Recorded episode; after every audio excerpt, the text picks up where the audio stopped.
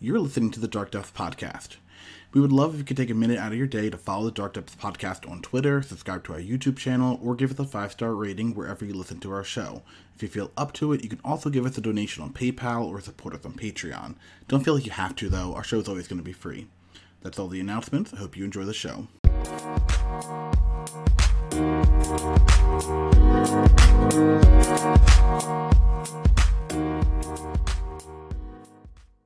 Welcome to the Dark Depths Podcast, your go to place for the modern and legacy formats.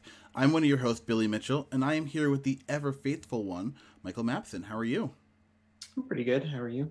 I'm pretty good. Happy, I guess, belated Valentine's Day. Thanks. Yeah. Is that is that weird to say? Perhaps. I feel like it's not. I feel like it's good. We're we're bros. It's good to have a little bro bro love. That's not totally weird. I feel like we should insert the the music from from Scrubs here. Oh yeah. I don't know if you know what I'm talking about. Uh, yeah. Uh, guy love, right? Yep.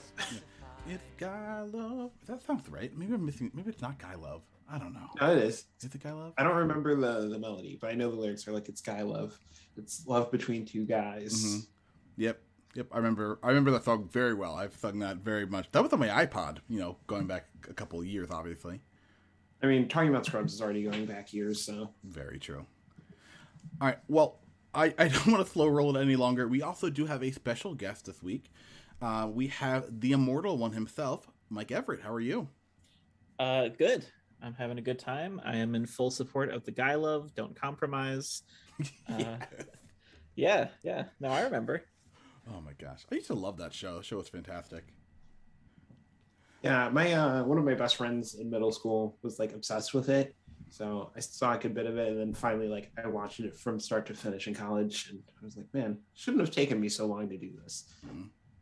It, apparently, it's like the most one of the most realistic uh, medical dramas or medical dramas comedies um, that they ever produced. Believe it or not. Um, I, I've heard that too. I mean, like it's between that and Grey's Anatomy, Mhm. and having watched both those shows, Scrubs seems like uh, more real characters. yes, very Yeah. much. So one of my things with Grey's Anatomy, and this is true of like every drama, and whenever I watch them, I'm just like, this is so unrealistic because nobody goes through this much stuff, right? Like, how come there's just never a normal moment in your life? I know it's because it like doesn't make good TV, but like, come on, there's got to be some downtime. You really don't have to flex your privilege that much on having an easy life. oh man. I apologize. Yeah. All right, so we know. oh my god, it's so funny. Sorry. Um, just so we uh, are on the same page, right? Uh, Mike ended up making the top four of the SCG Legacy 10K in SCG at SCG Philadelphia. So we thought it'd be a wonderful time to have him on, talk a little bit about his deck, talk about the tournament overall, and all that fun stuff. Um, and because, of course, he is a legacy stalwart at this point, we are going to talk about modern first, because that's just what we do. So we'll talk about modern for a little bit. We'll jump over, talk about a little bit of food chain action, which I'm really excited about, and then we'll uh, talk about the tournament in general. Sound good to everybody? Yeah. Sounds good. Also, in fairness, Mike plays a lot of modern too. I, I play a lot of modern, and I do play a decent amount of the deck that you played, so uh, I'll, I'll know what you're talking about. I don't know if I'll have valuable insight here, though. Yeah. I'm, I'm I, sure you'll I to- still associate you with um with uh, Battle of Wits in my head whenever it comes to modern. Well, that though. that was my first claim to fame. Uh, was the the Battle of Wits mirror at SCG Baltimore a couple of years back, which I I did win the sanctioned match of Battle of Wits versus Battle of Wits. It is my crowning moment until about two days ago. Uh, man, yeah, I, I did it. It was great. There were a lot of pictures, a lot of Twitter clout. I'm gonna have to search for these photos. These, these will be in the show notes. I will I will not rest until I find photos of this Battle of Wits mirror. yeah, I mean, I I've seen this man play Battle of Wits at multiple events. Oh my gosh.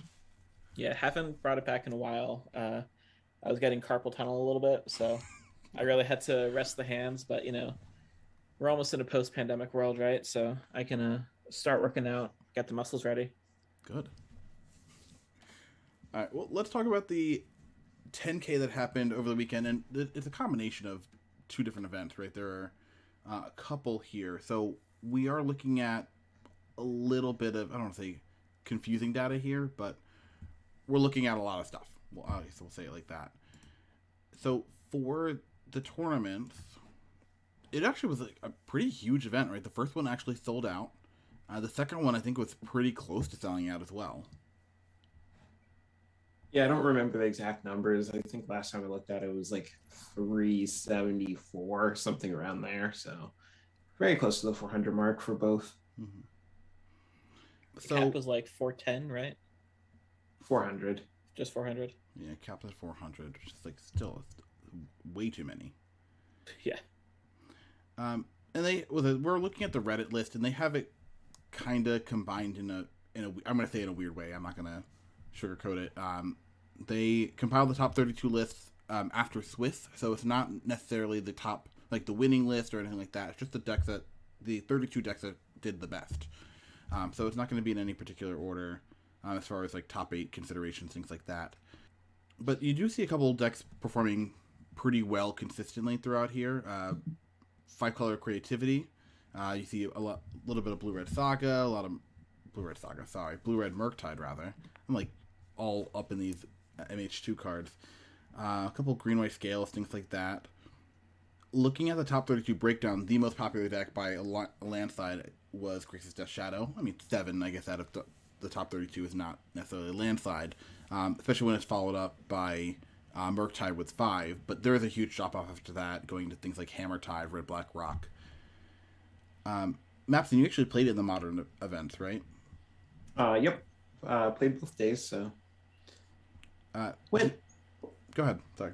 I say it, it went pretty well. Uh, would definitely like to run through my event, but uh, even before that, I just want to touch on the winning deck list.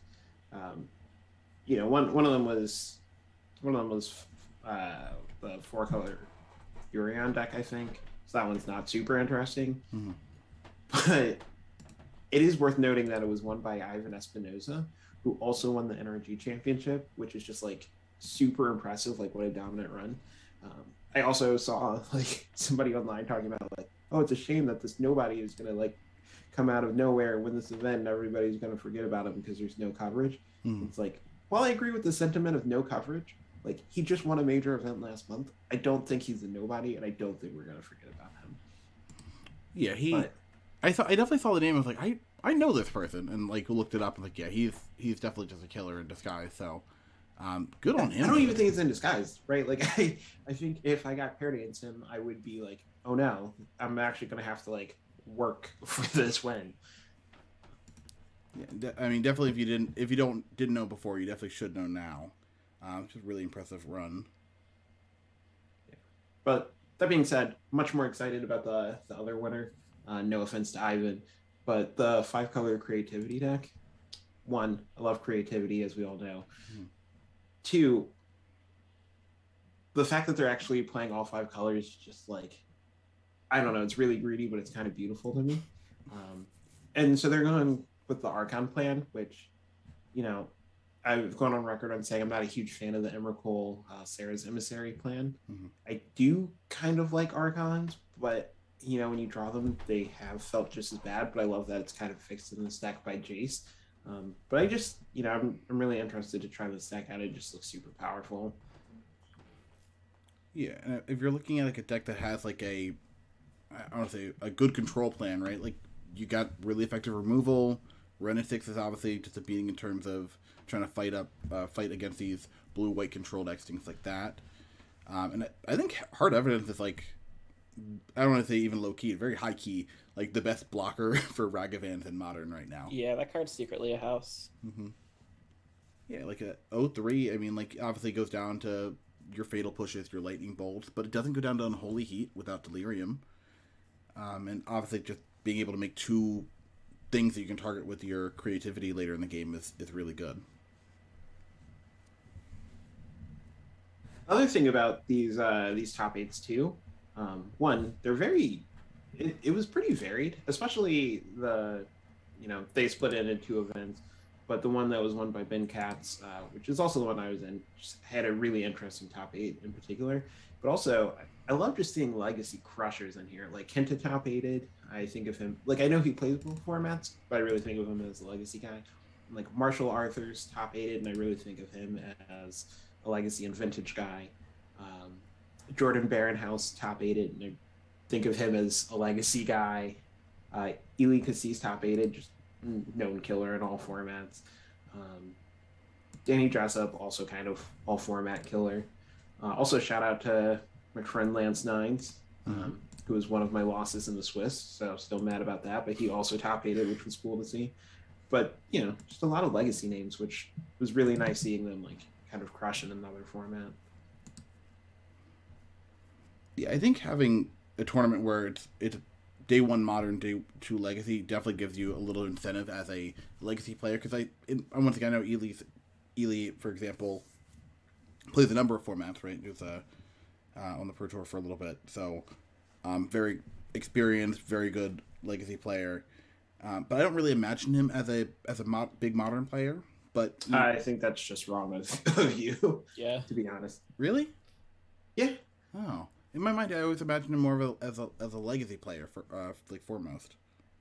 Yeah, I mean, like I think in his ideal world, he would probably play the most legacy, Mhm. but he has played a good amount of modern. I mean, think about it. He was uh, like crushing it on the SCG tour for a while. Like I Mhm. think he was working towards the player championship.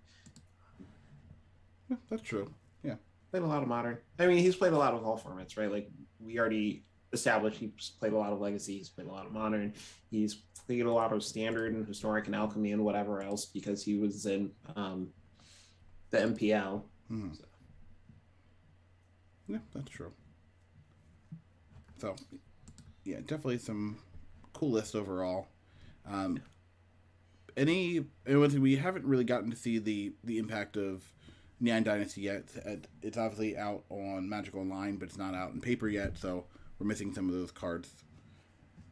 But I, I'm kind of excited to see how this format evolves from here. Like I think the format right now is actually really interesting, really fun, really dynamic.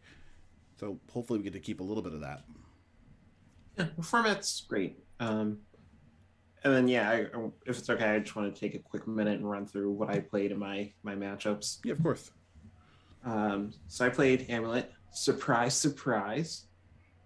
Approved by two out of three people on this cast right now. That's right. Um, Yeah, that's fair. put- Okay.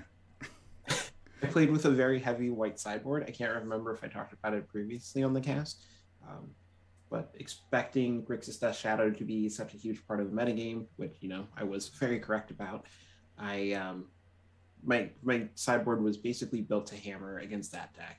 Um, my main deck was built to just be consistent, powerful, fast, but cards like Rest in Peace, Prismatic Ending, and Celestial Purge were all to have sort of a transformational sideboard against Grixis Shadow, where I transition into more of a mid-range deck, um, boarding out cards like Amulet, Urza Saga, Cultivator Colossus, just things that are weak to like dress down, things that are weak to like a bunch of discard, um, and really just trying to outpower them. Uh, rest in peace, in particular, a house against Grixis Shadow, shutting off Unholy Heat, shutting off Drown in the Loch, shutting off Dragon's Rage Channeler, shutting off Flores. Like that card just has been such an overperformer for me. Um, that being said, I did not play against Grixis Shadow once throughout the day. So my sideboard felt kind of silly, but um, you know, it, one of the great things about Amulet is you actually don't really need your sideboard too much. You kind of just do things. Um, like your your main game plan is generally good enough against most things. Um, so round one, played the mirror against uh, somebody some of the listeners might know, Nick Deru. We've actually played the mirror before. He beat me the first time. Thankfully, I was able to get into this time. Uh, round two, I got quick 2-0 against Burn. Turns out Cultivator Colossus is really good. Um, round three, I lost to Lance, as I previously mentioned. Turns out main deck Blood Moon is very good against Amulet. It turns out in sideboard games, Blood Moon is still good against Amulet. Uh, Blue Red Murktide is just like one of the worst matchups. Uh, round four, I got it in three against Blink. Um, that was a pretty good matchup. Cultivator Colossus also like went nuts there. I, um, I put in six lands and ended with a handful of spells, and then the game was kind of unlosable in game three. Round five, I played against Tron, uh, and I got super, super lucky there. Like my opponent had turn three Tron. I was like, please don't Karn me, please don't Karn me. And he's like, I'm not going to Karn you. I was like, I don't believe you. And then he played something that wasn't Karn, so the game ended on when I untapped. And then post board, it was like he played Urza's Tower on one and Urza's Tower on two, and I was like, oh, okay, so I won. Because uh, anytime they don't play two like two separate Tron lands in a row, the game ends. Um, round six, I played against Rhinos, also with main deck Blood Moon, so that was pretty obnoxious. But I was able to get both post board games. My opponent kept really greedy hands in game two and three. Uh, game two, they kept a Blood Moon hand that didn't have a third land, and they got punished because they didn't draw the third land. And then in game three, I think they also kept a Blood Moon hand, but it didn't have a red source, uh, and it just didn't work out because like their their plan was like all in on casting Blood Moon. They didn't really have support, so like when they didn't draw the card they needed, they didn't really have much else going on. And I mean, I actually did have the answer for Blood Moon in Game Three, but like eh, I didn't even need to have the answer. Round seven, I played against Red Black Rock, which was a pretty good match. Cultivator Colossus did insane things there yet again. Round eight, I played against Harlan Fear on Temur Murktide, which was really interesting. I will say this matchup felt much better than the Blue Red Murktide because being Temur meant that he could not play Blood Moon, so that was sweet. And um, he was flashing green for Tarmogoyf, so mm-hmm. my rest in pieces were a little bit more effective there than they would be against normal Blue Red Murktide. Um, and also his deck was just like a little bit slower, Cavern of Souls did a lot of work there. And then uh, going into the last round, I was actually able to draw. My opponent was not, which was really frustrating. Like I went into the round in third place, played against Jund Saga, which I think is typically a good matchup, but mm. things did not break my way. Fell down into salty ninth place. Ugh, that's brutal. Yeah, but you know these things happen. It was still a good day. Mm-hmm. Uh, hung out with a lot of friends, so hard to complain too much. Played my favorite game all day. Came out, um, you know, after entry, two hundred dollars up. Had much worse days. For sure. Uh, is, there anything you would change about this deck going forward? Uh, yeah. I mean, I would actually change a, a lot, uh, which is like an awkward thing to say after doing well. Uh, you know, the deck was really good. Um, I would run back the same list if I had to do it again. Uh, but you know, we're moving forward, and Boseiju got printed as a card. So like, I want to play copies of Boseiju moving forward. And that card, you know, is obviously going to be really good in this deck. You can find it with Expedition Map, which is super good. Um, and I think Boseiju has a lot of interesting effects on the mana base. Right, like I think it kind of incentivizes you to have more green sources, which conveniently Boseiju is its own uh, green source that comes into play untapped on turn one. Because of that, you kind of want a few. It, it's hard to figure out where it slots in and how many copies you should be playing. Mm-hmm. One of the easiest things you can do to free up slots is cut the Slayer Stronghold package. So cutting Slayer Stronghold, Sunhome, and Fortress of the Legion. I just named the same card twice. Slayer Stronghold, Sunhome, and Boros Garrison. Mm-hmm. Um, and you can replace those uh, with just a Hanweir battlements. It's not as powerful, but it takes up less room. Yeah. Um, once you cut the Slayer Stronghold package, you can also cut the Crumbling Vestige. The card is way better when like you're trying to get Valakut online with Dryad Arbor and Slayer Stronghold, right? Because when you have Dryad out, Crumbling Vestige comes in, you can cap it for red when it untaps, and then the trigger will make white so it kind of works as a Boros Garrison where you don't need to set yourself back on lands, which makes your Valakut more more potent. But you know, if you're not all in on that, then you get to cut that, right? So you kind of get to cut. I just named four cards you get to cut, so you can easily fit in like three Boseiju and the Hanweir battlements. Um, now, since you're more green, I also know a bunch of people are really high on uh, Lair of the Hydra, so I might try that card out. I don't actually know if it's good or not. Um, I have not been convinced, but I'll at least give it a shot. Um, there was a PTQ this weekend on Modo in which the Neon Dynasty cards were legal, and it was actually won by Amulet, uh, Punt and Wine. If if people want to hear more about that, I'm sure he will talk about it on his own podcast this upcoming week, uh, so you can find more information about his list on Titan Talk. But I would probably start with his list and then almost inevitably make changes because Punt makes a lot of weird choices.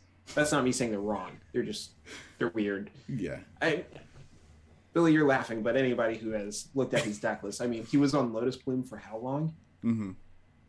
No, you're you're right. It was working for him. I'm laughing because you're correct, not because it's funny.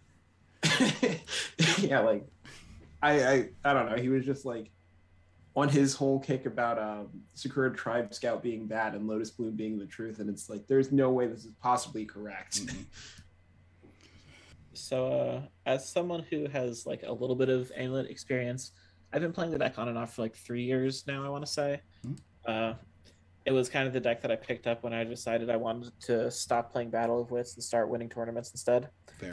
and you just like totally blew my mind with the crumbling vestige for Slayer's stronghold under the Dryad to keep your land count up. I have definitely missed that play several times in the past. That's man, this deck is very complicated. uh, but the uh, the the Lair of the Hydra, I actually have played twice now, just at my my local weekly Modern Nights, and other than like the cool trick you can do with um like getting under a, a snaring bridge where you activate for one to try to sneak in and then activate for a whole bunch more after it attacks. Outside of that, I was not impressed. Uh, I think it's a little too slow. It comes in taps too often, and it dies to too much of the the removal in the format. Yeah, that, that kind of lines up with what I imagine. I just keep Yeah. seeing people say it's good, and I I just feel like it has to be a wasted slot. It it felt really medium to me. I think once we have Boseijus, it's going to be uh, abandoned very quickly. Yeah. Um, also, the, the I guess the thing I didn't touch on is I'm not sure that I'll be able to play with the white sideboard for a bit. I'm you know I'm gonna look to start with more of a mono green like splash uh, West build. Eventually, I might work my way back to the white. 'cause, again, the white was super impressive. But Boseiju does help with some of the same things that the white helps with, though. So I don't know. We'll see. Yeah, I'm very interested to see the effect that Boseiju has in the format, because you know, like a deck you mentioned this before, like you know, Blood Moon is a is an issue. It's not insurmountable, but it is an issue uh, for this deck. So, you know, that obviously is a land that's going to help that matchup a lot, and I, I'm expecting it to show up in Jund Saga, for example. I think that could be another kind of you know Ghost Quarter Wrenn and Six package, um, a little cleaner though, a little more broad that that's definitely the card I'm still the most uh, interested in seeing how it expands, especially when we get into the legacy format. Yeah, I'm, I'm very excited to play with Boseijus. Can't wait to have some copies in my hand. All right. Yo, it's crazy. So I, I know I said I was going to let Punt talk about his own PTQ experience, but um, he played against Hammer in the finals. Hmm. This man had four Force of Vigors and four Boseijus in his 75. Talk about a joke. Like, how bad that must have felt from the Hammer play. Yeah, that's that's kind of rough.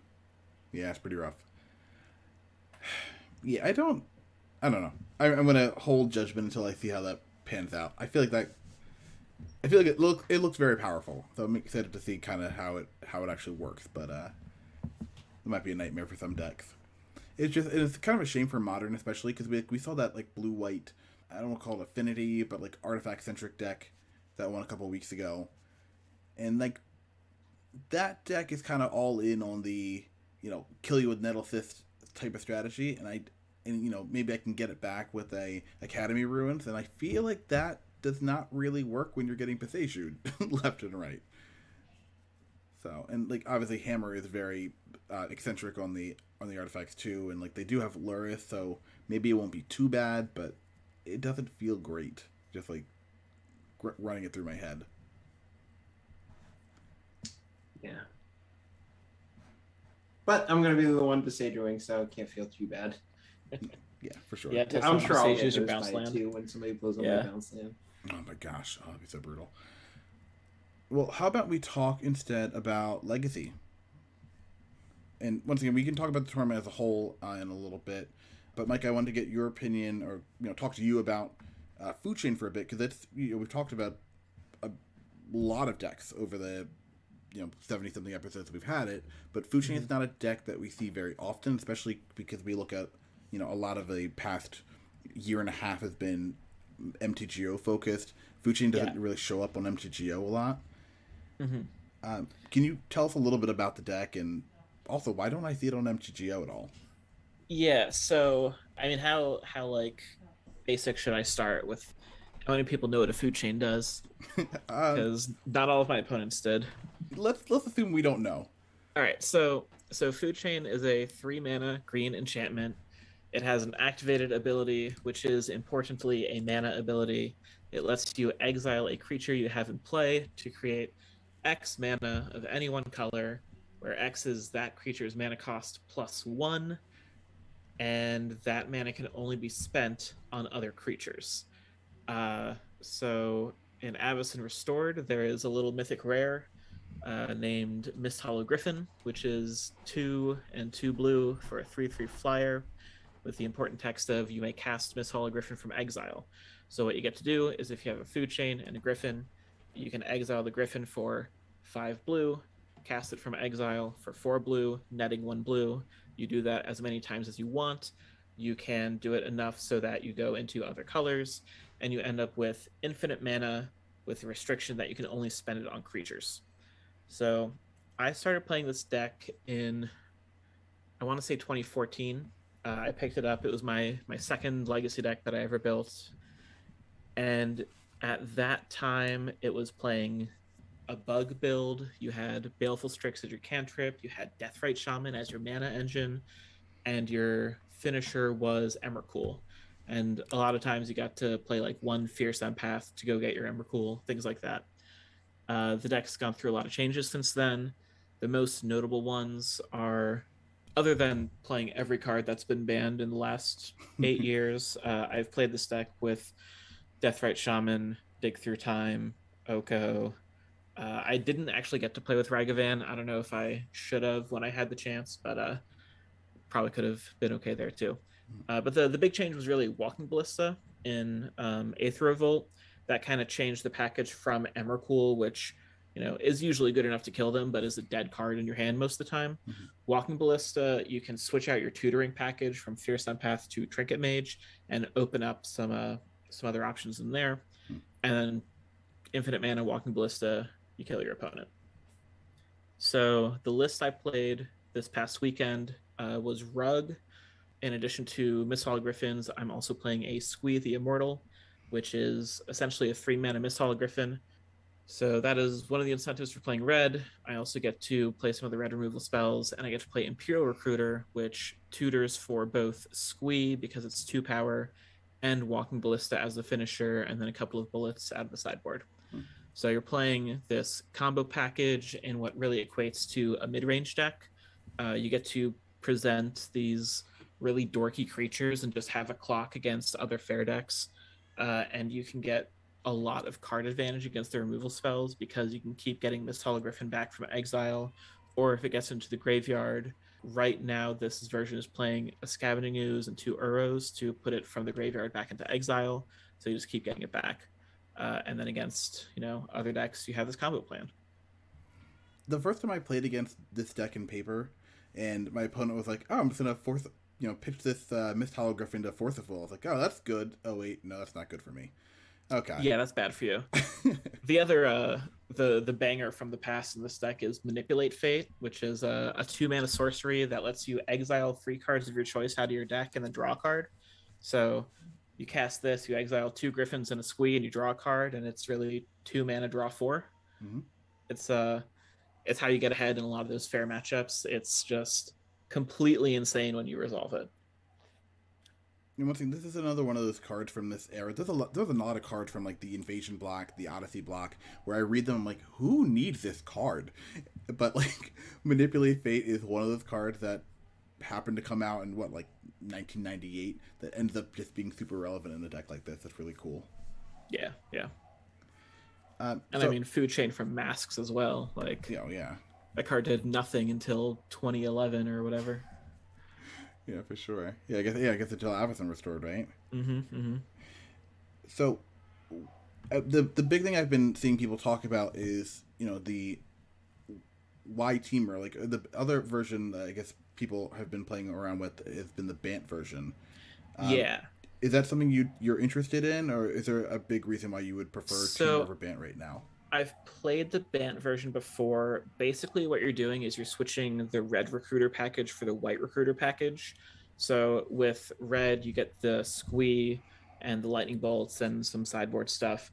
With white, uh, you can't get a an exile creature, right? Unless you're playing a, a squee that you can't otherwise cast.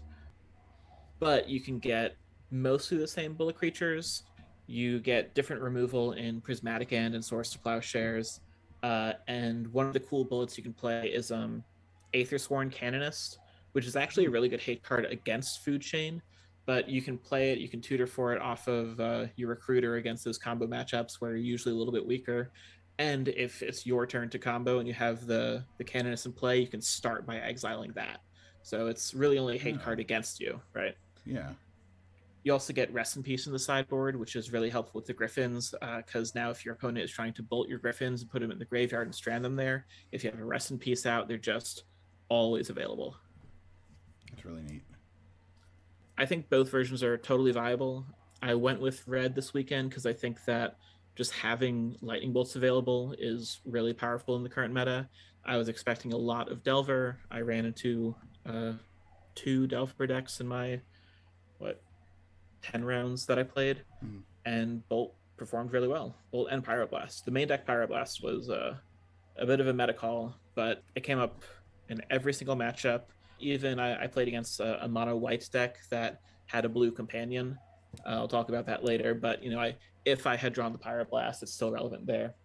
So I'm pretty happy with the list. There's a few things I would change going forward, and I'm sure there's going to be some changes with uh, Neon Dynasty. Good place to start. Okay, I have to ask. You said you wanted bolts um, because they're like you felt like the removal was good against Delver, but you also said when talking about the white builds, like you get to play sword splashers. So like why? So- Bolt gives you some extra versatility there. Uh, so I played against Delver a couple times. It was cool, right? I also played against a lot of the four color piles, which were playing three mana Teferi and Narset. Mhm. So I aimed lightning bolts at as many planeswalkers as I did creatures this past weekend, and I also actually had a couple just bolts to the face for lethal. Like this deck can really, it's really only comboing like half of your games. Uh, the other half you're just very slowly attacking in the air, and that little bit of extra reach was really relevant. Yeah, that makes sense. Um, also, you cut down to two Misthollow Griffins. I, you know, I remember back when I used to play this deck, it was like always four, and then sometimes it was three. What made you drop all the way to two? So I'm not honestly totally sold on this number. This was based off of some list I saw online at some point. I think that as long as you have three things you can go look for with the manipulate fate, making the first one, you know, that powerful as the draw for, you're fine. They can be kind of awkward draws in the the very early game or like the middle of the game. A lot of times, if you draw them, you want to brainstorm them away to go get them later. So it is nice to have the the fourth exile creature in there to make sure your manipulate fate is that good, and that's better if you're playing the the three or maybe four manipulate fates. I just feel like I didn't really have room for it in this list. I don't know if I'll change that going forward. It felt fine. It felt like I had enough gas against the fair decks to keep pushing. If you don't mind, too, I want to ask about your sideboard. I just really Yeah. like the selection of stuff you have here. The Collector Ouphe is a Staticaster, Magus of the Moon, Outland Liberator, Rec Sage. You also have, you know, as far as creatures are concerned, which you mentioned before, kind of works really well with that Imperial Recruiter package. Yep. Uh, and then you also have Carpet of Flowers, Ancient Grudge, Hydroblast, light, another Lightning Bolt, another Pyroblast, Red Elemental Blast, a Run Afoul, and a couple Surgical Extractions. Uh, was there any card from the sideboard that you feel really performed um, strongly for you over over the uh, Sunday? So this was my first time playing with Outland Liberator. I kind of last minute put it into the sideboard. Just I had a 15th slot open. And I didn't know what to do with it. That card was insane. I only actually ordered it in a few matchups, and I think I only drew and cast it once. Hmm. But I saw a lot of Torpor Orbs coming in this weekend, Hmm. and that just blanks Reclamation Sage. So I don't know if people had those for me specifically. I presume I'm not. I don't think that they're thinking about my deck. But if they have a Torpor Orb and a Bridge, or if they have a Torpor Orb and, you know, whatever their combo piece is, Rec Sage is dead. So since I'm spending the same amount of mana either way, this Outland Liberator was just that much more useful. Uh, the one time I did resolve it, I also got into the the day night fight with my opponent where he really couldn't let me untap with the the werewolf side because he had two or three artifacts in play and he was already down on cards, so it would have just like closed the game out. Mhm. Yeah, I was very impressed with that card. I have to say, I played Outland Liberator in my sideboard this weekend too, and it Mhm. also overperformed. Yeah, it seems insane. Yeah, it was. I don't know. I played against Enchantress. I played against Curses. I played against Lands. Um, and so you bring it in all three of those. I played against Sneak and Show. I mean, I brought it in. It wasn't relevant there, but it's just like every time I I, I uh, cast it, I was like, "Yep, this is like the best card I could have here." It's, it's one of those cards because this is the I don't say the issue, right? But Reclamation Sage, Knight of Autumn, just the fact a lot of those decks really do, like you said, get tagged by Torpor Orb makes it Yeah. so awkward that that's the thing that's supposed to save you from Torpor Orb. Mhm, Um, mhm. So we, I kind of expect as, as long as Ta- Torpor Orb is popular, um, especially you know playing Delver, I've, I've been boarding it I think for the past I don't know, three four months, uh, at least one copy. I, I think it's you're going to see an uptick in green white playing Qasali Pridemage, but I think a little more broadly you get the the Liberator, and I think. I, I think the ability to turn it into a, mach- uh, a machine gun on the backside as a werewolf is so much better than Exalted on Qasali Pridemage. Yeah, and I think the only time the you know the extra mana to activate comes up is if you're playing like a collected company deck, Mhm. and uh, even there, like it's so hard to argue against this card. Yeah, very impressed with that. Yeah. So, in the deck, right? You I mean, you've been playing different ver- variations of this deck um, for a, a while, it seems. Well, what's your favorite card that you have played in Food Chain before that you're you're not playing anymore?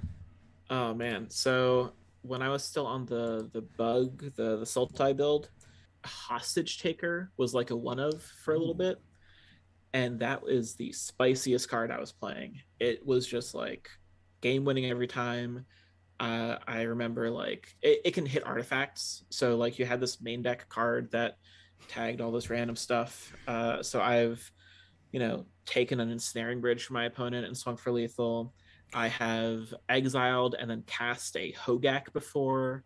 You can uh, take an Emrakul off of a, a show and tell and you know eventually cast that maybe it has this really cool interaction with food chain and how like the timing of spells work where to pay for the creature under hostage taker if you have a food chain in play you can also exile the hostage taker for that five mana Oh, uh, it, it was just some wild interactions um, Sounds like KCI all over again. it, it was KCI all over again.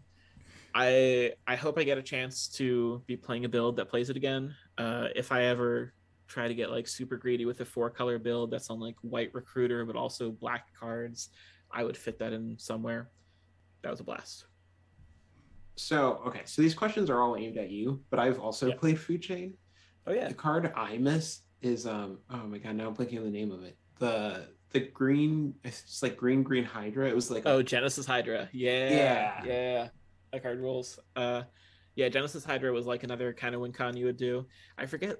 Oh, it, it was because uh so Genesis Hydra is green green X, comes in with X counters, and has a cast trigger where you look at the top X cards of your deck and you get to put one permanent into play that costs extra less. Mhm. So we played that as like a hedge against counter magic, right? You could brainstorm a food chain to the top of your deck and then spend five mana on Hydra and just go off. yeah, that was back when counterbalance was really popular. So Yes, it was great because it was a way to resolve your spell. But then also if you already had Food Chain in play, it was a way to you know, you could win. And it was a, a variable mana threat against counterbalance. Hmm.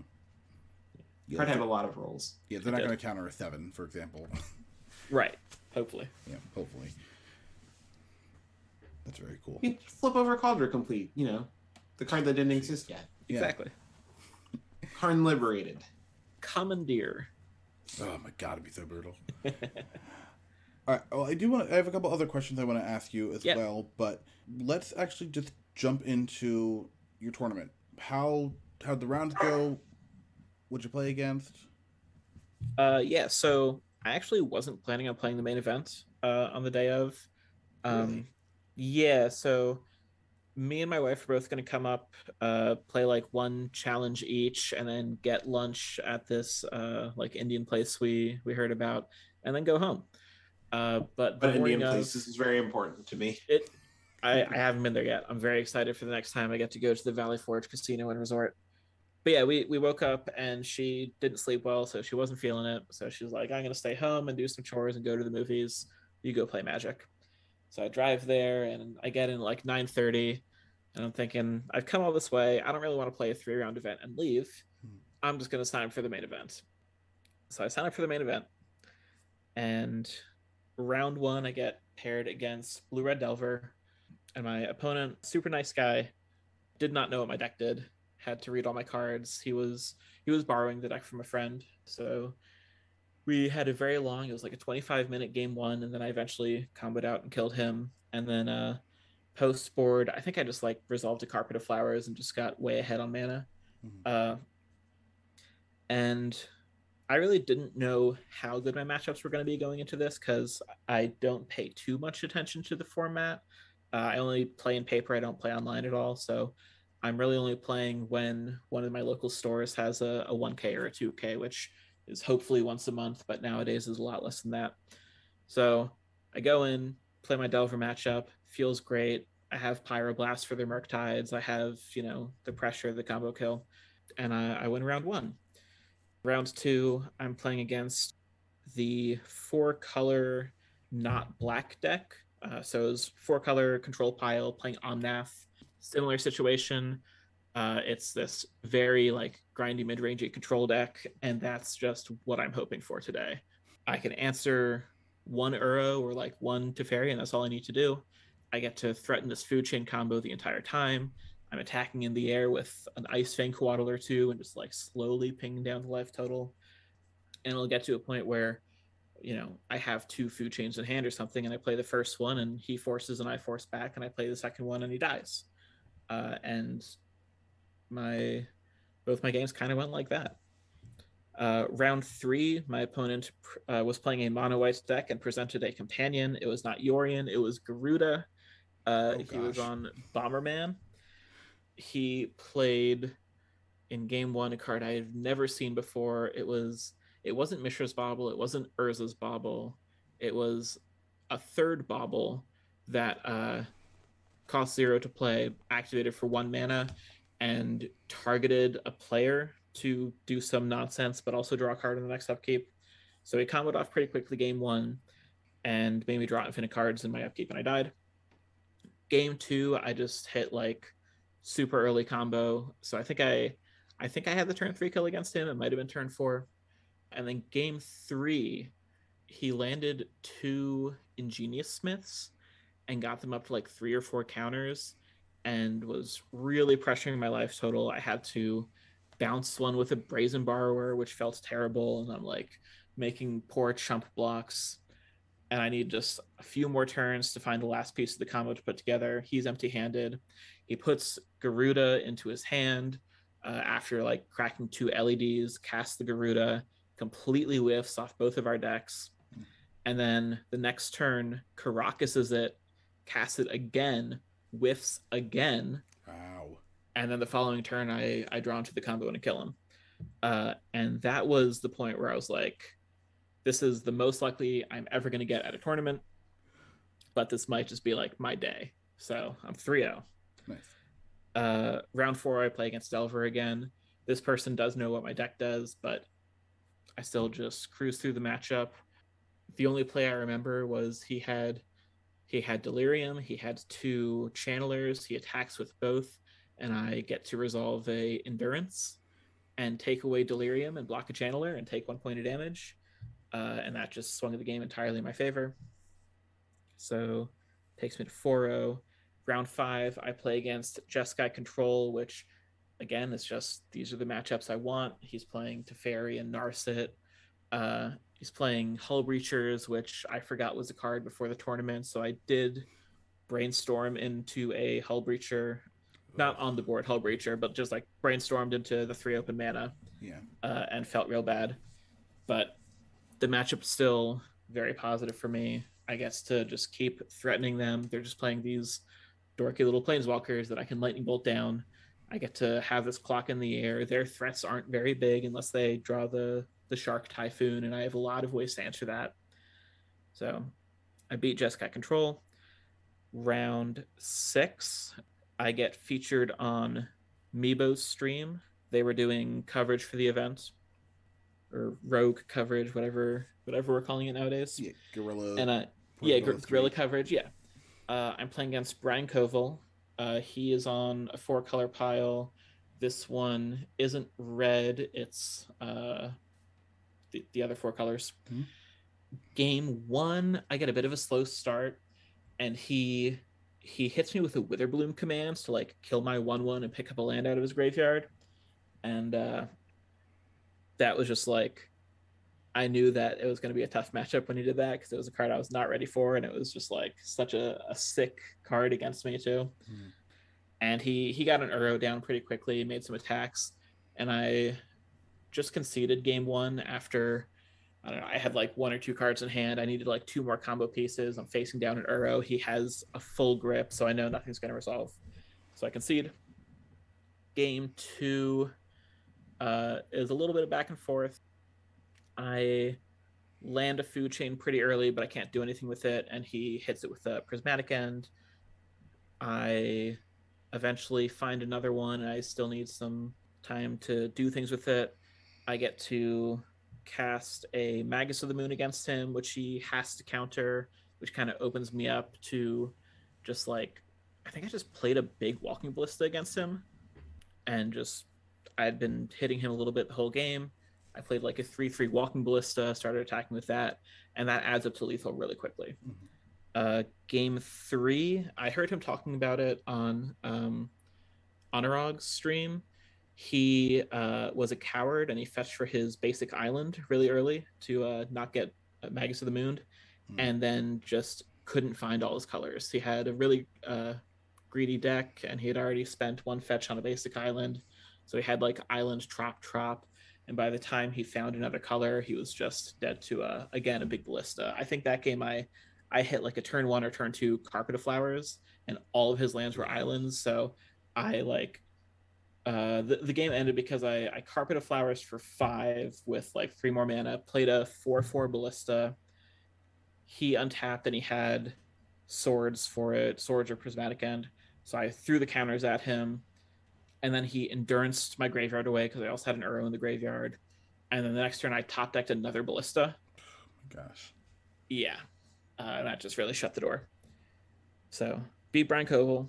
Uh, next round I played against uh, another Jeskai control. This was much more blue white, much less red. He was on the uh, the Days Undoing plan with Hull Breacher, Mhm.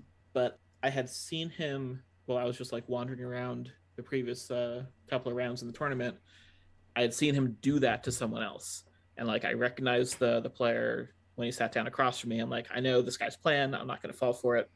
So I was just like really cautiously playing around that the whole time, making sure I had my my bolt or my pyroblast up whenever I was going to need it. Make sure he couldn't uh, stick a Teferi on the battlefield. And again, it's just that's the matchup I'm looking for, and I, I won fairly easily. So seven and zero. At that point, I'm pretty sure I can double draw in. So I go find Mapson, whose wife is uh, bringing some people food. So I make sure I get a food order in so that I can eat. Food arrives, and I go. Uh, I take like two bites of my burger, sit down for round eight. Uh, my opponent is talking to his buddy who says he's like done the math on the breakers and everything, and we have to play it. And I'm not sure that he's right, but my opponent is sure that he's right. So we play it out. Uh, opponents on the eight cast deck, and I get really lucky in game one. Uh, I'm facing down a pile of Thopter tokens, and I have like, I think I had three lands, and I have a food chain in my hand, and like an endurance and a brainstorm, and no creatures in play. So what I have to do is I'm brainstorming on the end of his turn. I have to hit a finisher in the form of ballista or recruiter and a green card to pitch to endurance so that I can cast Food's Chain, evoke endurance, exile it for blue. I had a Griffin in exile already, so I have the mana combo there, and then I need to finish it that turn. Uh, and I hit everything I need off the brainstorm. I also need opponent to not have any counter magic, and he didn't. So super lucky, pull game one out. And then in game two, Sounds like skill. it, it, No sorry, lie. all Absolutely. skill, planned it out. Uh, in game two, I mulligan to five, he mulligans to four. Wow. He goes, uh, turn one, chalice on one. My hand is like brainstorm, brainstorm, birds of paradise, Coatl. Uh, so, and I don't know, a land, I guess. Yeah. So I hit second land. I cast my Coatl. I'm sitting with all these brainstorms and things, and we're just like back and forth doing nothing. I'm hitting for one of the air every turn, uh, and I eventually hit the Outland Liberator. And at that point, I get to land that, and we get to play this back and forth of like I'm going to cast no spells. He has to cast two, and he had mulligan to five, so it was really hard for him to do that. So eventually, he like he found something that I had to answer. I forget exactly what it was, but I crack the Liberator, blow up the Chalice, and I'm like brainstorm fetch, brainstorm fetch, build a perfect hand, and just kill him the next turn. So at that point, I'm eight and zero. I get to eat my burger. I draw into top eight. Nice. So undefeated run. I was just like getting lucky all day. Uh, yeah, it felt good. I I've never done that well in a tournament before. I guess uh, top eight.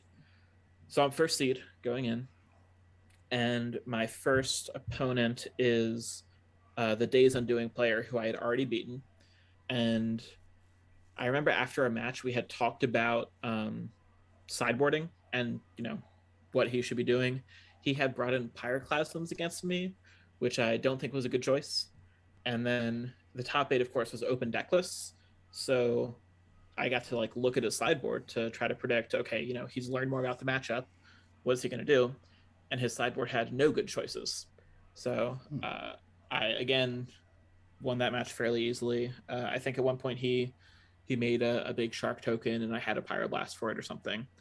Uh, yeah, it, it it was you know it was well played by him but it was a rough matchup so i'm on to the semis uh, i wait about a half hour while i watch a depths player and a, a painter player just like sit across from each other playing draw go while one has a bridge and a torpor orb and the other has a collector ouphe and a 2020 uh, I just gotta say, that's so beautiful. Literally my two favorite legacy decks that have ever been. it was very cool that both those decks top aided, and I'm very happy for them. Uh, but I, I did want to play Magic and not sit there and watch them. But that aside, uh, the Depths player eventually wins that, uh, and he's going to be my opponent. We let's see.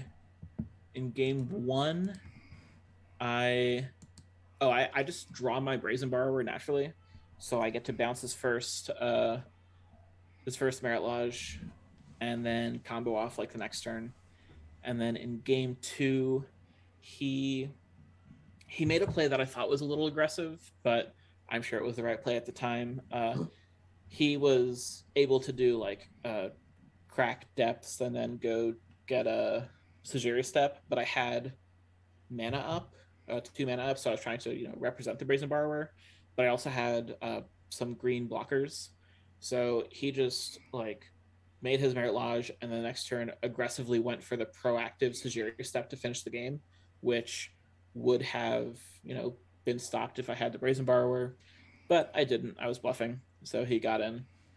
Uh, and then game three, game three was tough. He mulliganed to five, and I kept a hand with like two bolts and uh, a Coatl and some other stuff. And my plan was basically to like bolt the first two things he did, and then just try to either combo off or you know get to 21 life, get ahead somehow, right? So I I bolt his turn one Dryad Arbor and I bolt his turn two uh, Reclaimer, and then he still eventually gets to a board state with uh, two Reclaimers and like three lands, and I make the mistake of casting a Magus into these Reclaimers. So I cast my Magus of the Moon. He has the basic plains already, so he says okay. He sacrifices one of his lands to go get the depths under the Magus, so it comes in with no counters. And then he has Swords to Plowshares to my Magus. Depths goes away. He gets his 2020. And I have I have the Brazen Borrower available uh, on my next turn. So I'm trying to like map out what my line needs to be. And I have some blockers in play. Uh, so I, I have an endurance and a Coatl. So like he'll have to give pro green to get through the endurance. Uh, and if he does that, then I have the brazen borrower to bounce. And again, this was the top eight, so it was open deck lists. And I should have known that he had access to two Sejiri Steppes, but I just assumed that he only had the one. Uh, so he goes to Sejiri Steppe on green. I brazen borrower in response. He Sejiri steps on blue, and he gets in for the kill. Uh, so I like thought about that play a lot uh, after I got knocked out, and I think that knowing what I know now, I was supposed to on my turn just bounce one of the uh, reclaimers so he couldn't, you know, double fetch a step, and you'd have to pick a protection color, and I would have either the mono green blocker in endurance or the mono blue blocker in borrower, and to try to buy myself another turn because I was like two thirds of the way to uh, comboing off. So it wasn't guaranteed, but it was a, a better line that I found. But again, really well played by my opponent. He went on to win the whole thing. Mhm. Uh, and I left with my third place. For anybody who's curious uh, about the winner, we actually are going to have him on next week. Uh, in the meantime, though, back to back to this. With playing playing around the second Sejiri Steppe, it's so interesting to me that like how often people run into the second one. And I mean, you know, you said you had information about it, but honestly, the second Sejiri Steppe is just stock. And like, I still don't think people actually realize that. Like the number. Oh, I had no idea. Win Yeah. games because people just don't know that it's there.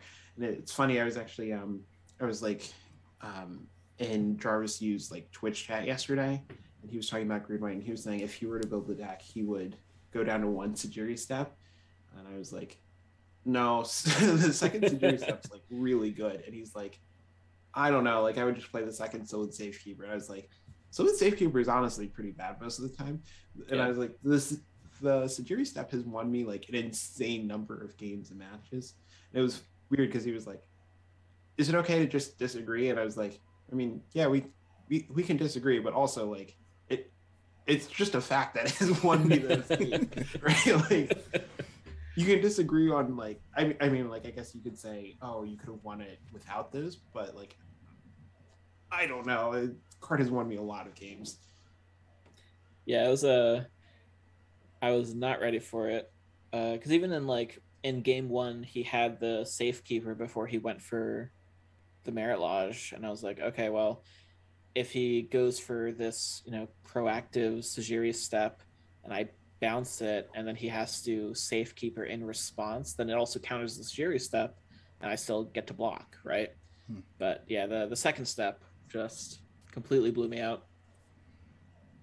Uh, what was what would you think your coolest play on the uh, in the tournament was then?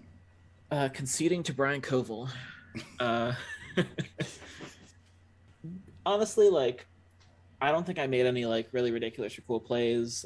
I didn't have any insane sideboard spice. Like, I got to play Magus once or twice. I I boarded in the Staticaster. I think once. I never drew it.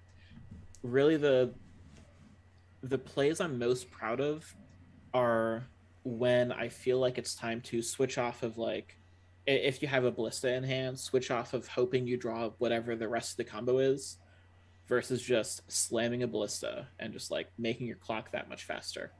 Uh, and I had to make that play quite a few times, especially against the the controlling decks, where just making honestly even a two two ballista makes a huge difference because you're threatening more counters. You're threatening the big attacker with the the extra burn on the end.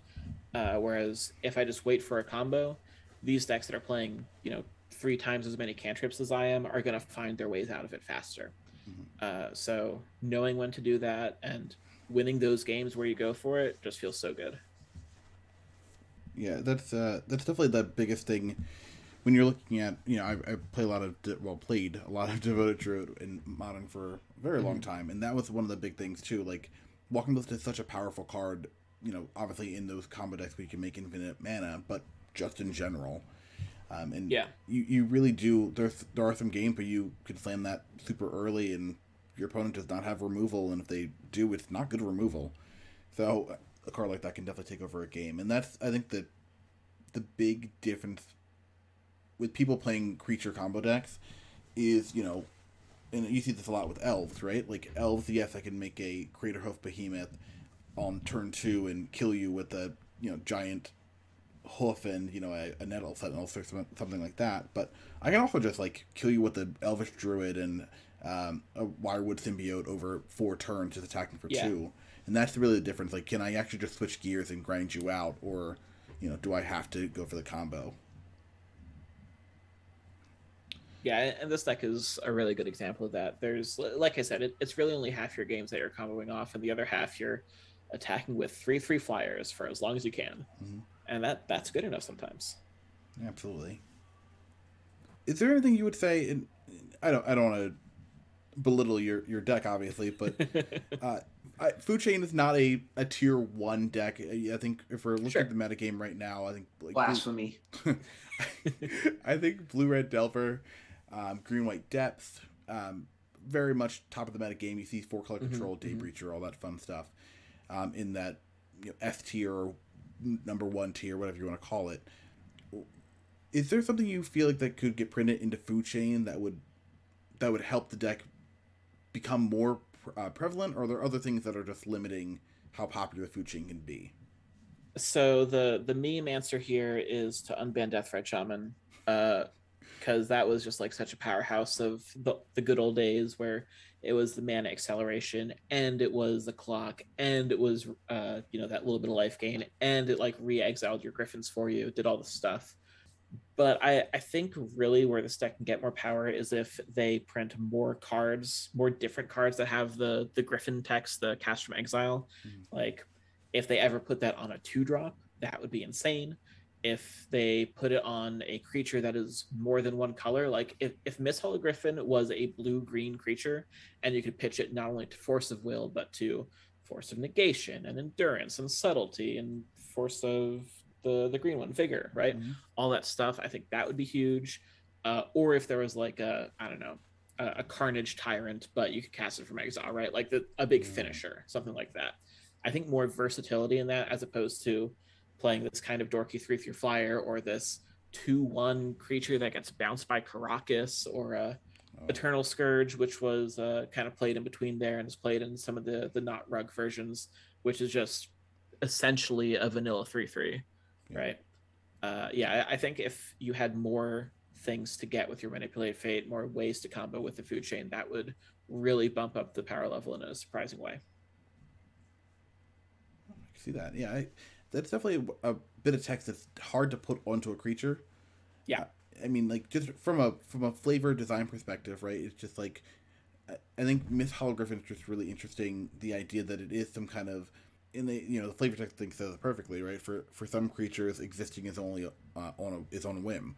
This idea of having a creature like that, I I think it's a I really do think it's like a blue color pie situation, and I think Squee the Immortal is, you know, yeah you get the the vorthos flavor there of like how do we really represent immortality but Mhm. i think if you're going for like you know a threat that will never die or something that's definitely something you could fit into green or honestly black if there Mhm. was a if there was a black creature that you could play from exile i would 100% sleeve up uh like you know bug or even green black food chain and play uh the the black force from uh, Modern Horizons, which I think is like Despair. horrendous, horrendously Mhm. underrepresented. yes. That card rules. If only there was a good reason to pitch black cards to it. Mhm. Um, Yeah, so, something like that. Yeah, new colors or just different parts of the curve or whatever.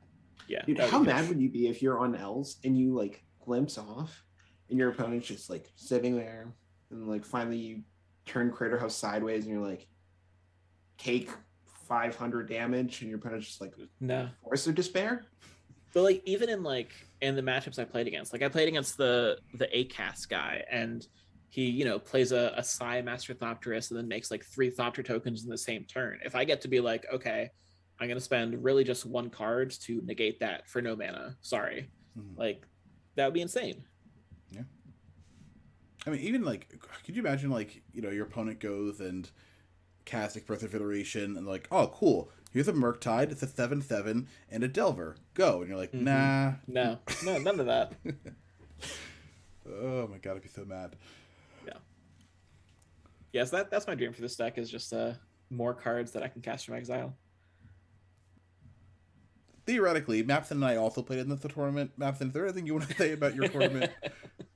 Um, yeah, sure. Um, round two, if anyone's interested, uh, we kind of mentioned Meebo's coverage. Um, they had me on round two.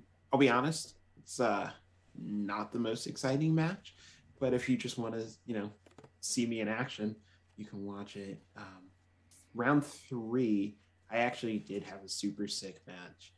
I played against Dark Bant, which is, you know, you can think about like the deck Brian Koval plays. It was not Brian Koval, but it was his list. And that match was that match was really good. I haven't gotten the chance to watch all of like the gorilla coverage yet. I believe Meebo had it on for at least part of the round, not the whole thing. But 90s MTG is going to have it on their YouTube channel. I think they're putting their stuff up tomorrow, mm-hmm. which means if you're listening to this, that it's probably live. Um, yeah, but Chris Benucci, hopefully I said his last name right, uh, was there and he was um, he was recording matches, and I know he's he's put up a teaser, and the teaser like the f- footage is crisp. It is very sharp. I don't I don't know if you guys have seen the the promo for it yet. It looks really good. Yeah. Uh, but yeah, round three, I was on that, and that match was like actually very, very good. I'm not sure if everyone would agree because I'll be honest, there's a couple turns where like my opponent and I are kind of just staring at each other, but I think things were really tense. Like there's definitely interesting decisions. I mean, there's probably things we both could have done better, but it, it felt really good. My round five was also on 90s MTG. I played against Enchantress, and I have to say, it was annoying because it kind of made me want to build Enchantress. And I'm like, don't don't do this to me. Stop making this deck look so sweet. And then I was like, you know what? It can't be that much, right? So I like pulled it up on MTG Goldfish. And it's like actually not unreasonable, except for the fact that you have to buy two Serra Sanctums, which, you know, compared Only to like or something, are cheap, but yeah. like I'm never gonna use that in anything else. I don't I don't really need to buy Serra Sanctum so I can play like a deck at F and M you know, but I want to. Is that that going to get like super buffed from the new set? Uh, I don't know. Was what was in the set for it? So I, I know nothing about Enchantress, so I'm not qualified to talk about this. But there is that one like, uh, it's like a Goblin Electromancer, but it's green white and it makes enchantments cheaper, and it has like uh, link or something. I don't know if that's important. That's cool. Nah, probably not. Right. Like the thing with a lot of them is like they cost like a single green mana or a sure, single sure. white mana. Yeah. Um, the the current build is really sick, actually. So it's kind of like, I, I don't want to call it the current build because I don't I don't know if there's a stock one, but like you know I I had seen the version my opponent's on before. Spatula the Aegis had played it online, and um, it was really like a Naya build. I mean, it was more heavily a green white, but just kind of splashing red, and it's like halfway between old Enchantress and lands. Like they actually dropped Enchantress's presence. They they don't have any three or the three drop of choice was Valakut exploration, and they also have normal exploration. So you have that like lands engine of just like being able to like chain through stuff, but then you also have um Argothian Enchantress to help you chain through things even faster. But they had like Life from the Loam and a couple Wastelands and Serra Sanctum and Karakas, but then they still had the normal like Utopia Sprawl and um, On Thin Ices and yeah, I mean, it was just really cool.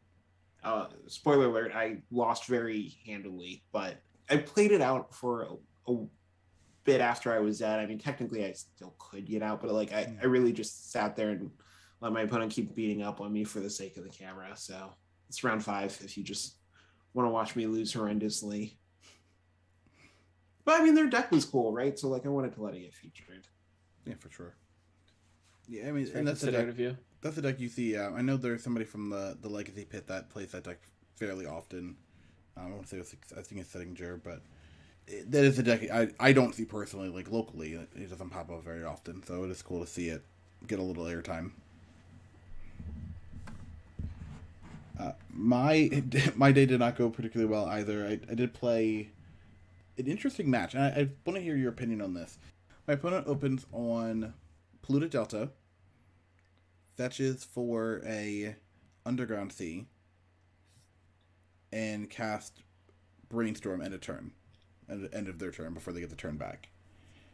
They untap, ponder, keep their top uh, top cards, play P- Lotus Petal, and pass back. Don't play a, a land. I wasteland them, and they cast no more spells for the rest of the game. What do you think they're playing?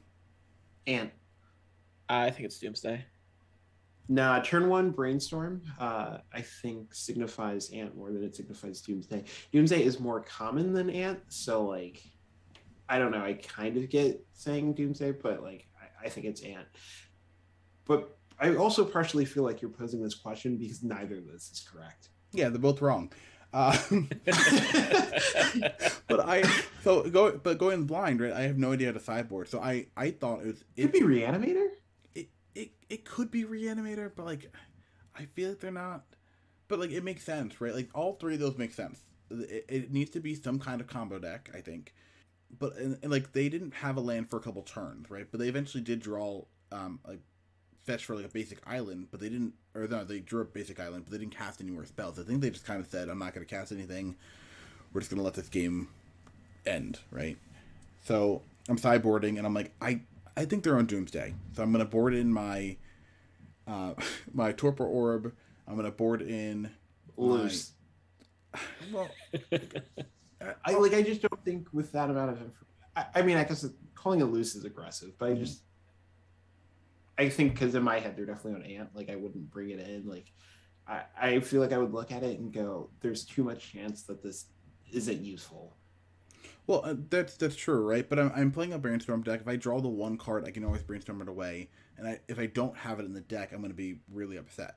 So Sure. I also feel like the Doomsday matchup is almost a buy.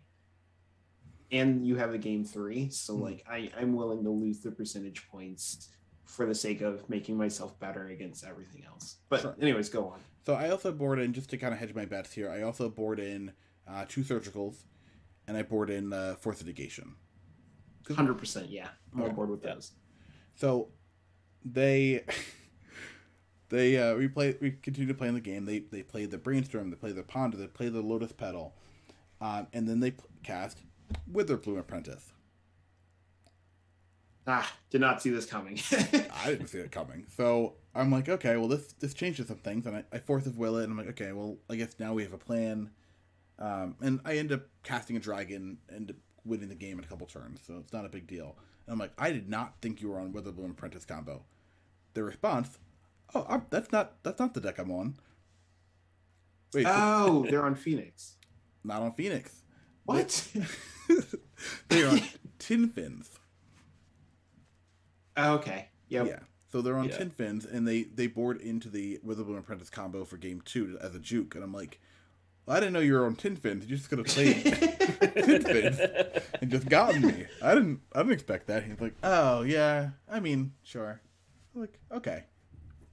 I, but I was like, really confused. I said to him too, I was like, I have no idea what you're playing. And it's like, yeah, that's, the, that's why I conceded. I was like, okay. So yeah, that was that was definitely like in terms of just interactions, that was my favorite thing. Um, the other thing that I thought was really neat, uh, I ended up playing against a Doomsday player in round two actually, and in game three, I'm like looking at my hand and it's pretty good. It's like days. I've got Force of Will and a Brainstorm, so I can pitch that. I've got a DRC, so I've got a little bit of pressure. I've got a Wasteland. I've got a Volk. It's like okay, this hand this hand's very decent. I'm very happy here. Opponents in the play. Mulligan to six. Mulligan to five. Look at it for a little bit. They fiddle with the cards. I'll keep. All right, cool. Um, they go Tarn, Fetcher Underground Sea, play Lotus Petal, play Dark Ritual, and cast Doomsday. I'm like, that is an insane five card hand. Um, but sorry, thanks for playing. I have a fourth Will. And they go Daze. Okay, you got it. got it, Chief. They end up, I think they, they made a pile that was too conservative. I think if they had just gone, like, quote unquote, gone for it, like, they could have just, like, gone cycler, cycler, cycler, play my land, play a cavern, and kill you with Thassa's Oracle, and they went for a slower pile, try to build up resources. Um, and it, ended up winning a, a pretty quick, pretty quick game. They ended up having to, couldn't they couldn't beat my daze. I ended up drawing a, a daze and a Force of Will. They um, had the counter spell for the Force of Will, but not for the for the daze that I had um, sent to my opener. And I, I asked them after the game, and they're like, "No, nah, you definitely could have just killed you with a quick pile." I was like, "Okay." So we, you know, and that that was kind of like the thing too. Like I definitely won round one and round two, but I also feel like round one was kind of like my opponent just did not have uh, great hands, and then my Doomsday opponent I think should have beaten me round two. So uh, the day did not get much better from there. Uh, just a bunch of losses and not really even interesting matches. Just like just kind of kind of rough overall. Uh, I got I got breached. I got crushed by Marit Lages and ran over by Uros and all that fun stuff. So yeah. yeah, I don't feel like my games were particularly interesting either. I will say I, I took a loss to Sneak and Show, and it was just like how brutal it was was like kind of funny. Mm-hmm. Um, and you know, like I actually had very good hands in that match. Uh, so like, I made a Marit Lage on turn three in the first game. It's like, okay, like, you know, we might just race them, and then my opponent was like, turn three, kill you, and it's like, yeah, okay. I mean, that's like how this matchup goes sometimes. Like, it is like what it is. Um, and then in game two, I had turn two choke on the play. You know, tap down their Volk. I'm like, yeah, this is solid. And then like they played, I think an ancient tomb and pass. I'm like, okay. I have a turn three Marit Lage again, and then they killed me again. I like, okay. oh my gosh. It was just like, you know, my hands were good. like mm-hmm yeah, I don't know. Sometimes it's just a rough matchup. Like I did, yeah, did what I came to do. Yeah, and like honestly, besides even all that terrible stuff aside, right? Like it was really nice to be playing Magic with people and seeing people I haven't seen in like months or years. Like that was like I, I don't think I've ever been this happy losing at a Magic tournament. Um, and I, I, hopefully you guys felt the same way too.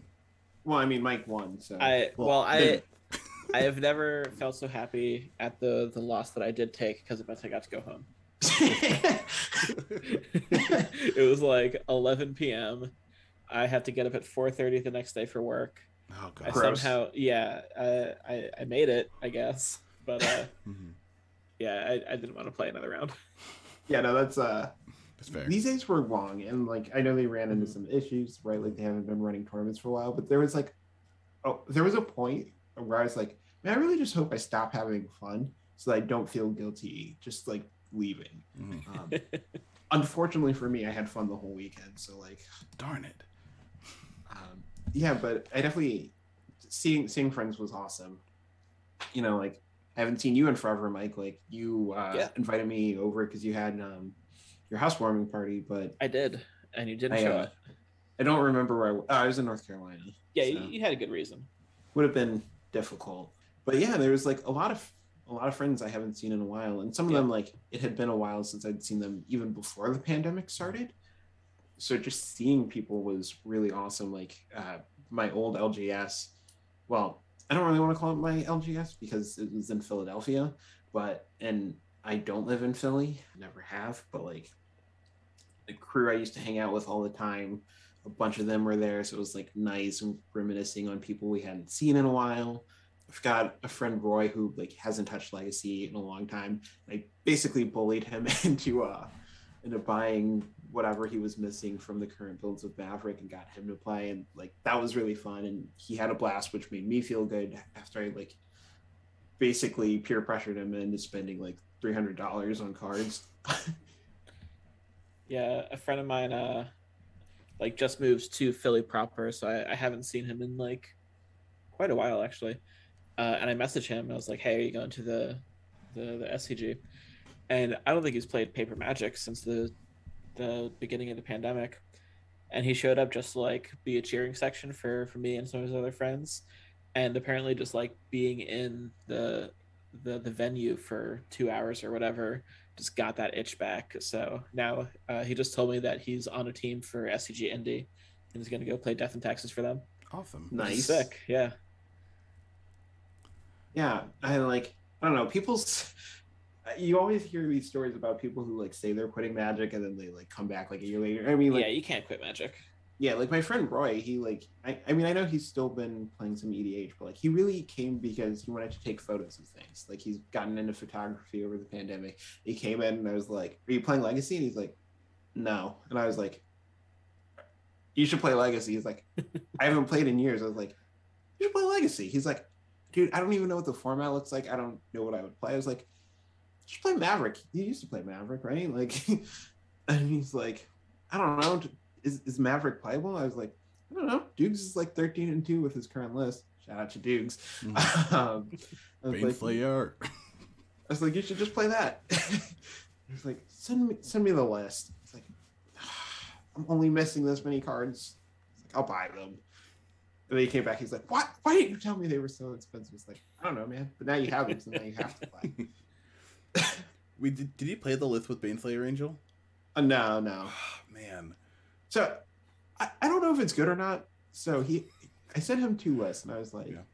like you could play this one that he's got the 13 and 2 record with, and that would probably be the smart decision, or you could play this one with the Baneslayer Angel. It might not be the smartest choice, but I would think you are a cooler person. Um, so I was like, I'm gonna leave it up to you if you want to make your money back or not. oh, no. I Uh, don't know. The Baneslayer Angel actually is really sweet. The fact that it has Pro Murktide is like dope. Oh my Um, god. That's sick. yeah. mhm. So I really hope it is good. I like I, I don't know. It seems sweet enough that I'm not willing to call it bad, but I just like am not convinced it's good yet. But I, I hope it is. I mean, I, I th- watched I Fido Fido uh, five zero with the league. I can't talk today. Jeez, he went 5-0 in a league with Baneslayer Angel, and I was watching the match, and I was just like, like watching the match to kind of develop, and I was like, yep, back and forth, back and forth. He's just gonna play about five five gain le- five life every turn, isn't he? Yep, yep, game's over. like Okay, I, I haven't seen the league yet, but that sounds awesome. it, it's pretty awesome because it really is just like just like this tight fought exchange of resources and activating my knight here and there, and then he's just like, oh, here's a five five, get got. And it's like, oh, I can't. It's impossible to kill. Got it. so, oh man. All right, uh, we're running a little long, so I don't want to. I don't want to hold up too much longer. But Mike, I want to give you a chance. I watched you play Food Chain. This is the coolest enchantment I've ever seen in my life. I've got my Misthollow Griffins in the mail. They're on the way. Is there any advice you would give to a someone who wants to pick up the deck or someone who um, is playing the deck for the first time? All right, so now that you've spent two dollars on your foil Misthollow Griffins, uh, um, honestly, just like look around at the different versions. There's a lot of stuff you can do with this deck. Uh, I was just like mapping out some some lists uh, at work because I was bored, uh, and you can go with this rug build. You can go with the band, and I you know talked about that package. You can play pure uh, blue green and just go like super cantrip heavy. Play uh, the ponders maybe play some more mana dorks. You can play uh, Food Chain Goblins. That's a sweet one because you can. Uh, Goblins has a couple of one mana accelerators uh, with the the new Ignoble Hierarch, right? Hmm. You can play a turn two Food Chain off of that or off of um, uh, a, a Soul Prospector. Land, Yeah. and then you can evoke a Fury, exile for six mana, and play Muxus on turn two. Whew. Ooh. Yeah. So that that's on my short list of stuff to try. Uh, there's a lot of cool stuff. I, I've seen people play this deck as like uh, mono green Eldrazi with serum powders and just like try to jam Eternal Scourges into the exile zone and food chain their opponents. Okay, I don't really like to to talk down about people's decks, but that one sounds kind of bad. Oh, I'm sure it is. Half of these decks are terrible, but all of them are fun. So just look around, look at the options, look at past lists. You can really do so much with this archetype. The core is Griffins, food chains, manipulate fates, and like the finisher of your choice, you know? Mhm. It's relatively inexpensive for a legacy deck, I'll say, because you get to be very heavy on the basics if you're on the quaddle plan. I was only playing four dual lands. Um, I actually looked up your uh, your list, how much it would cost on MTG Goldfish. It is uh, not as cheap as you might think, actually. oh, don't worry about it. Uh, I guess yeah, it's three blue duels, so I'm sure that's most of it. Mhm. yeah, it was it was like four grand, I think. Okay, so it's three thousand nine hundred and eighteen dollars. Of course, like MTG Goldfish, I think is accounting for the fact that you're buying everything like near mint. It's also accounting Yeah. for like, people not owning anything. Um, you know, I I assume people could play without one of the drops if they really wanted to. and That's Mhm. going to save them seven hundred dollars. Yeah, you can play breeding pool if you want. Hmm. But uh, yeah, just just look around. There's a lot of innovation. The deck changes all the time. I know there's a, a Discord out there uh, where people talk about all sorts of different lists. Yeah, but it's fun. Give it a shot. Have fun. Awesome. Oh, Mike, thank you for uh, being on the show. Great to have you on. Like, I was really excited when Mapson told me that you were going to be on this week. So, uh, thank you for coming on and giving us your expertise. And obviously, congrats on um, the the finish. That's really amazing. Thank you. Yeah, I, I was really happy to be able to hop on the show. I remember um when when I listened to episode one, I was like, man, if I ever want to like hang out with Mapson on this podcast, I have to do well at a tournament, and that's like not my style. So, I guess in in a couple months after I you know top eight a modern 10k with Battle of Wits, you can have me back on. But uh until then, this has been a lot of fun. I love talking about Magic. Yeah, we'll go talking with talking about magic with you. Do you have a, a Twitter or anything like that? By the way, uh, Mike. That yeah you can find me at uh, at osmadi42 on twitter you can technically find me on twitch at angry jellyfish games uh, i usually stream one vintage cube draft every time they put vintage cube up and don't do anything else Dude, I'm so excited for the for the updates. It looks so sweet I like. Oh my god, they added lands as an archetype. I'm just like so excited. Car- Carmen even tweeted. Uh, they tweeted like, I was thinking as I was building this, this is for people whose Twitter handle is Expedition Map. Like, yes, yes, it is. what what is the most powerful card you will pass in a pack to uh first pick a dark depths like you're gonna pass Um, power No, I would still take any piece of power, and it would make me upset. Um, up people. Yeah, probably. I, I, depending on my mood when I go in, right? Like, am I, am I trying to win or am I trying to have fun? I Mhm. definitely pick the dark depths if I'm just trying to have fun. Actually, my first draft, my first draft of the whatever, I don't even know when it's going live next, but I think the first draft I might just force lands, and I think for specifically draft number one, I would pick it over power. Um, but like draft number two, I would not. That's, that's something you should probably record and put onto our uh, our Twitch channel. where, where can you find that twitch channel Oh man, uh, our Twitch channel. For those who don't know, we do have. I mean, we technically have one for the show. That's the uh, Dark Depths. Um, that's on Twitch and on YouTube. But we also do have Mapson has his own his own uh, Twitch as well, which is at Expedition Map. Yes, which one day maybe I'll use again. Uh, yeah, we should get out of here again. So let's go back. to, uh, Mapson, where can people find you? Uh, at Expedition Map on the internet. Where p- can people find you? Uh, you can find me at Bad Luck Bandit on Twitter. You can find the show at Depths underscore podcast on uh, Twitter as well. If you're interested in any of the information we talked about um, during the show, it's in our show notes, but we do have that little bumper in the beginning ways to support us, uh, ways to find our deck lists and things like that. Um, there's a bunch of links on our Twitter uh, in a link tree, so they are all there. Uh, and once again, uh, thank you to our guest, Mike Everett. Um, his information will be in our show notes as well. So uh, please check him out, support him, give him some follows, ask him plenty of annoying and interesting questions about food chain. I'm sure he would love to answer them. Oh, yeah. Uh, I guess uh, I'll see you guys next week. See you next week. Not right. me, but see you next week. All right. Bye. Thank you.